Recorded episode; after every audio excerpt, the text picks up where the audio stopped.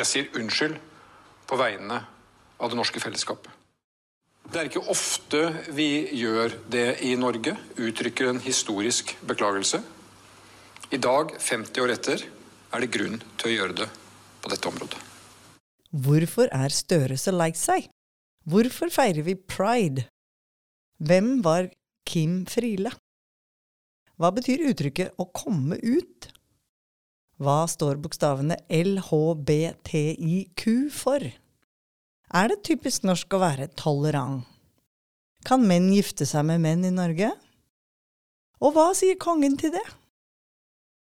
Hei, jeg heter Yngvild Vatn Guttu, og i denne episoden av Norskpodden så har jeg gleden av å kunne fortelle deg litt om historien bak pride.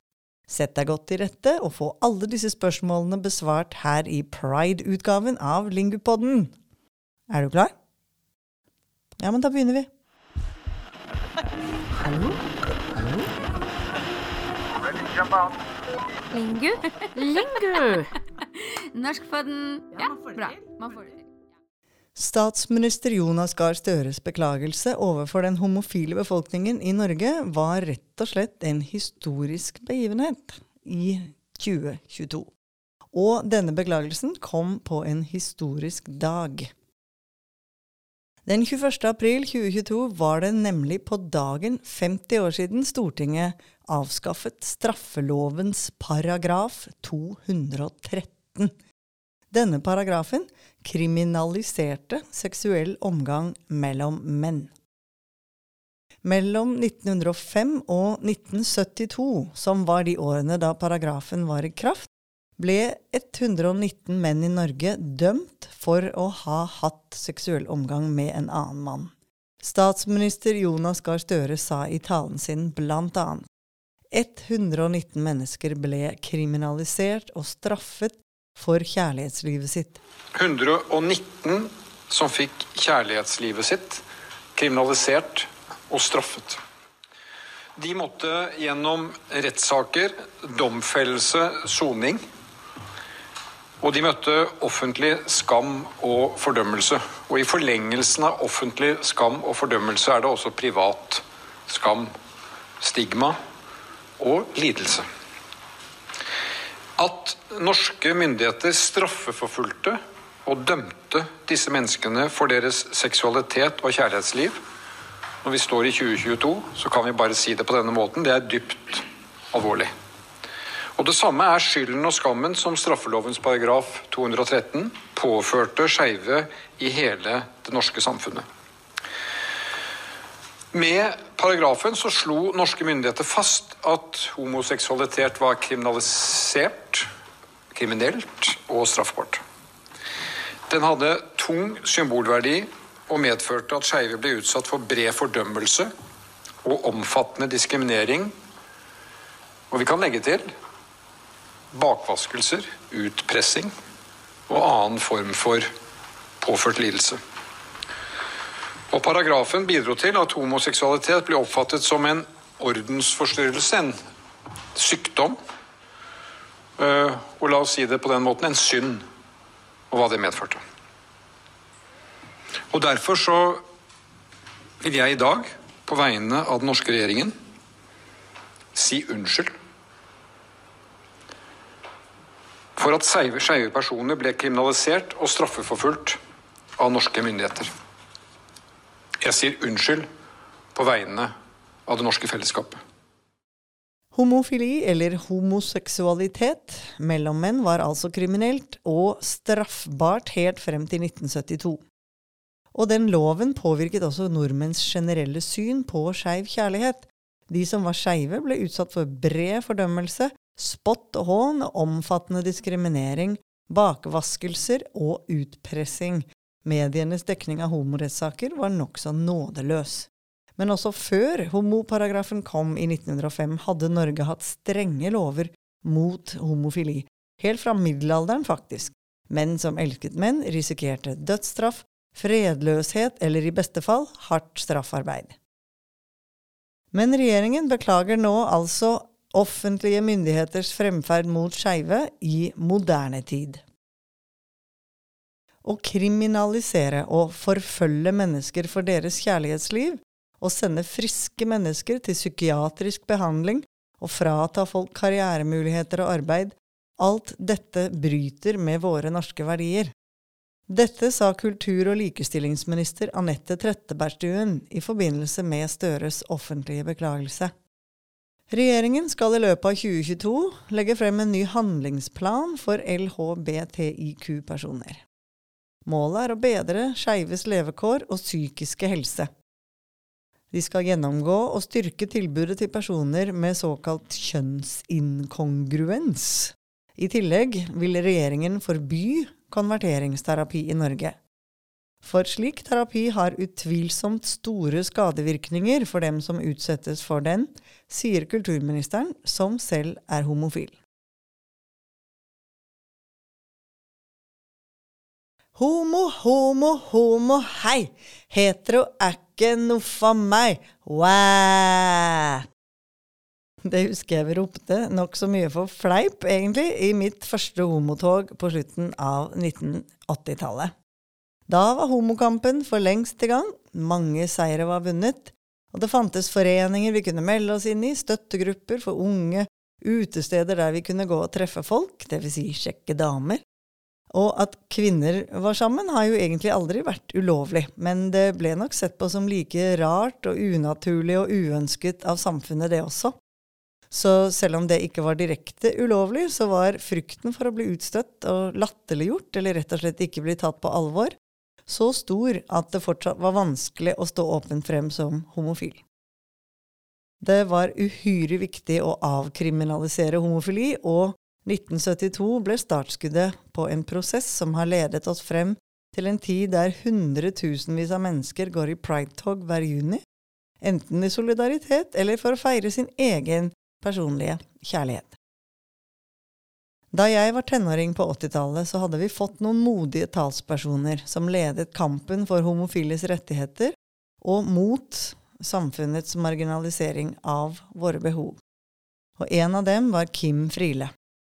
Jeg har brukt altså over 50 år av mitt liv til denne saken. Så er det jo i grunnen hårreisende. Det er over halvparten av et menneskeliv. Mm. Og det er ganske tøft, altså. Hun var en frittalende og sjarmerende organisator og aktivist i den norske homobevegelsen. Hun ledet Det norske forbundet av 1948, helt fra 1966 og frem til 1989 som formann og senere generalsekretær. Kim Friele var først en raritet og en ensom, modig stemme for homofiles rettigheter. Man kan godt si at hun alene sto bak mange positive endringer i holdningene til homofile. I 1989 ble hun statsstipendiat, dvs. Si hun fikk da lønn av regjeringen for det arbeidet som hun holdt på med, og hun fortsatte å engasjere seg både innen Arbeiderpartiet og som skribent og forfatter og debattant. I 1993 kom partnerskapsloven, og Kim Friele inngikk partnerskap med Wenche Lovsov, som var rektor og stortingsrepresentant for Høyre. Kim Friele og Wenche Lovsov var resten av livet pionerer og nøkkelpersoner i arbeidet for likestilling for homofile. Homobevegelsen i Norge har engasjert seg mot diskriminering av homofile og for likestilling på mange områder i samfunnet. En av de viktigste tingene å få hass på er skjellsord og mobbing av homofile rett og slett med ord, altså. Diskriminerende ytringer er ytringer som går utover andre, og som er belagt med straffeansvar. Og de aller fleste ytringer er tillatt i Norge, og ytringsfrihet er et avgjørende prinsipp i norsk lov. Men ytringsfriheten er ikke absolutt, og det er straffbart å komme med grove, hatefulle eller diskriminerende ytringer mot enkeltpersoner. Og det er forskjell på å ytre seg, dvs. Si, si sin mening, privat og i offentlig rom. Og dette er altså lovfestet i straffelovens paragraf 185, som begrenser ytringsfriheten som vi har i Grunnloven, paragraf 100. Norge hadde altså siden 1993 hatt en partnerskapslov som ga homofile rettigheter som samboere. Men i 2009 så innførte regjeringen en felles ekteskapslov som ga homofile alle rettigheter i ekteskap. Kim Friele og Wenche Lowzow gifte seg med brask og bram og kjørte i åpen bil på Karl Johan. Og jeg og min samboer vi giftet oss også i Oslo tinghus den 7.8.2009 klokken ti. Her er noe av det som sto i den nye ekteskapsloven. To personer, uavhengig av kjønn, kan inngå ekteskap. Kirken og andre trossamfunn har rett, men ikke plikt, til å vie likekjønnede par. Registrerte partnere som ønsker det, kan få omgjort sitt partnerskap til ekteskap. Og likekjønnede ektepar har rett til å bli vurdert som adoptivforeldre på lik linje med ektepar av ulikt kjønn. To kvinner som er gift eller samboere i ekteskapslignende forhold, de får en rett til å bli vurdert for assistert befruktning. Norge har nylig også fått en samlet likestillings- og diskrimineringslov, som samler alle de fire antidiskrimineringslovene som vi hadde fra før. Og denne nye loven den verner mot diskriminering på grunnlag av kjønn, graviditet, permisjon ved fødsel, omsorgsoppgaver, etnisitet osv., seksuell orientering, kjønnsidentitet, kjønnsuttrykk, alder eller en kombinasjon av alt dette. Meningen er at alle disse grunnlagene nå skal behandles likt, og det er særlig på arbeidslivsområdet dette gjelder, da. Lover er som sagt holdningsskapende, og et lovverk som beskytter mot forfølgelse og diskriminering, er en viktig basisting å få på plass. Men en annen viktig ting er synlighet. Det er utrolig viktig å ha forbilder, noen som viser deg at det faktisk er greit å være skeiv. Da jeg selv skjønte at jeg var forelsket i en kvinne, og at jeg hittil egentlig bare hadde vært forelsket i jenter, så var den neste tanken som dumpet ned i hodet mitt, vissheten om at dette kunne jeg jo aldri leve ut i den virkelige verden, dette kunne det aldri bli noe av. Det var bokstavelig talt utenkelig på alle måter, det fantes ord som beskrev det jeg følte, og det fantes holdninger i familien og blant venner og i samfunnet, og 100% av alt det var negativt. Jeg hadde ikke en eneste positiv rollemodell, og jeg kjente ingen som følte som jeg, det vil si, det var ingen som viste at de følte som jeg. Så da jeg endelig, en fire-fem år senere, begynte å snakke om det med familien min, så forventet jeg ikke å bli trodd eller tatt alvorlig eller få noen som helst positiv tilbakemelding. Foreldrene mine reagerte ikke spesielt negativt. Mange jeg kjenner, hadde det svært mye vanskeligere enn meg i komme ut-fasen. Da ekteskapsloven kom, så var det mange som sa at de ikke ville gifte seg. Og selv tenkte jeg også på dette, at var dette egentlig noe vi ville ha? For ekteskapsloven gjorde oss liksom som alle andre, enda vi hadde vokst opp med vissheten om at vi ikke var som andre. Så jeg tror det har vært mye å tenke på for mange. Vi var en generasjon i veldig rask endring. Og det var ganske forvirrende å gå over fra å være en raring som ikke kunne få det sånn som de kanskje ønsket, til å være helt normal og kanskje til og med litt uinteressant. Jeg tipper at slik er det for alle som opplever frigjøring på en eller annen måte, at man vil holde fast på sin identitet, men når samfunnet endrer syn på identiteten, så må man selv på en måte følge med, og det kan faktisk være ganske vanskelig å forholde seg til. Det finnes mange ord for det å være homofil. Skeiv er jo den norske oversettelsen av Bent på engelsk. Og så har vi en masse bokstaver. Vi har LHBTIQ, som står for lesbisk, homofil, bifil, transperson, intersex, queer.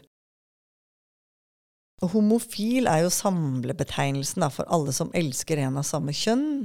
Og det kommer av homo, som betyr lik, og fil, som betyr å elske. I Norge så er det nokså vanlig å tenke at menn som elsker menn, er homofile, og at kvinner som elsker kvinner, er lesbiske. Og da kommer ordet lesbisk selvfølgelig fra den greske øya Lesbos. Der eh, bodde en kvinnelig dikter som het Sapfo i antikken. Hun skrev mange kjærlighetsdikt til andre kvinner. Bifil står for en person som kan elske folk av begge kjønn. En transe eller en transperson identifiserer seg med et annet kjønn enn det de ble født som. Du kan altså være født som mann, men føle deg som å leve som kvinne, eller omvendt. I fødselsattesten står det kanskje at du er kvinne, men du kjenner deg mer som en mann. Og vi som er ikke-binære, vi føler ikke at vi er det ene eller andre, eller kanskje vi er litt av hvert. Er du intersex, så er du født med en kropp som kanskje ikke helt har bestemt seg for hva den vil være sånn rent biologisk. Du kan f.eks. ha en blanding av mannlige og kvinnelige trekk eller kjønnsorganer. Queer er samlebetegnelsen på alle som ikke passer inn i tradisjonell heterofil binær beskrivelse av kjønn eller tiltrekning til andre mennesker osv. Alle kategoriene over, og sikkert flere også, passer altså inn under begrepet queer. Selv opplever jeg at det er flytende overganger mellom alle disse betegnelsene. Det er fint at vi har dem, for særlig når man er ung eller kommer ut av skapet, da, sånn til å begynne med, så er det egentlig greit å ha noen merkelapper å identifisere seg med. Men alle må jo finne sin plass, og vi har alle krav på å bli respektert for den vi er, uansett. Holdningene til homofile har endret seg. I dag har folk flest en nokså avslappet holdning til skeiv kjærlighet. Det er helt greit å vise seg sammen offentlig. Mange kjendiser, politikere, idrettsstjerner er åpent homofile, Unge er mer åpne med å finne sin identitet uten noe press fra venner og familie. Og statistikken sier det samme. I 1998 så syntes 25% av de som ble spurt i en stor undersøkelse, at homofile burde få gifte seg. Og bare 12% sa at de faktisk kjente noen som var homofil. I dag er tallene mye høyere. Det store flertallet av befolkningen er for homofilt ekteskap, og minst halvparten sier at de kjenner en eller flere skeive personer. Kanskje er det tydeligste symbolet på endringen i holdningen historien om feiringen av pride. Ja, hva er egentlig pride? Internasjonalt så går pridemarkeringen tilbake til Stonewall-opprøret i New York natten mellom den 27. og 28. juni i 1969. Den natten så gjorde en masse drag queens og andre homofile fysisk motstand mot et politiride i homseklubben Stonewall i Greenwich Village. Det ble full slåsskamp, og opprøret ble startskuddet for en nasjonal frigjøringskamp for homofile i USA. De første pride-marsjene ble da holdt 27.6.1970 i store byer som New York, Chicago, San Francisco og Los Angeles og bevegelsen spredte seg raskt til Europa. Prides historie i Norge går tilbake til 1974, da en gruppe skeive arrangerte den første offentlige markeringen av 27.6. Da samlet 250 mennesker seg på Universitetsplassen i Oslo. Det første offisielle arrangementet med parade, eller homomarsjen som den ble kalt, det fant sted i 1982. Siden har festivalen gradvis vokst enormt.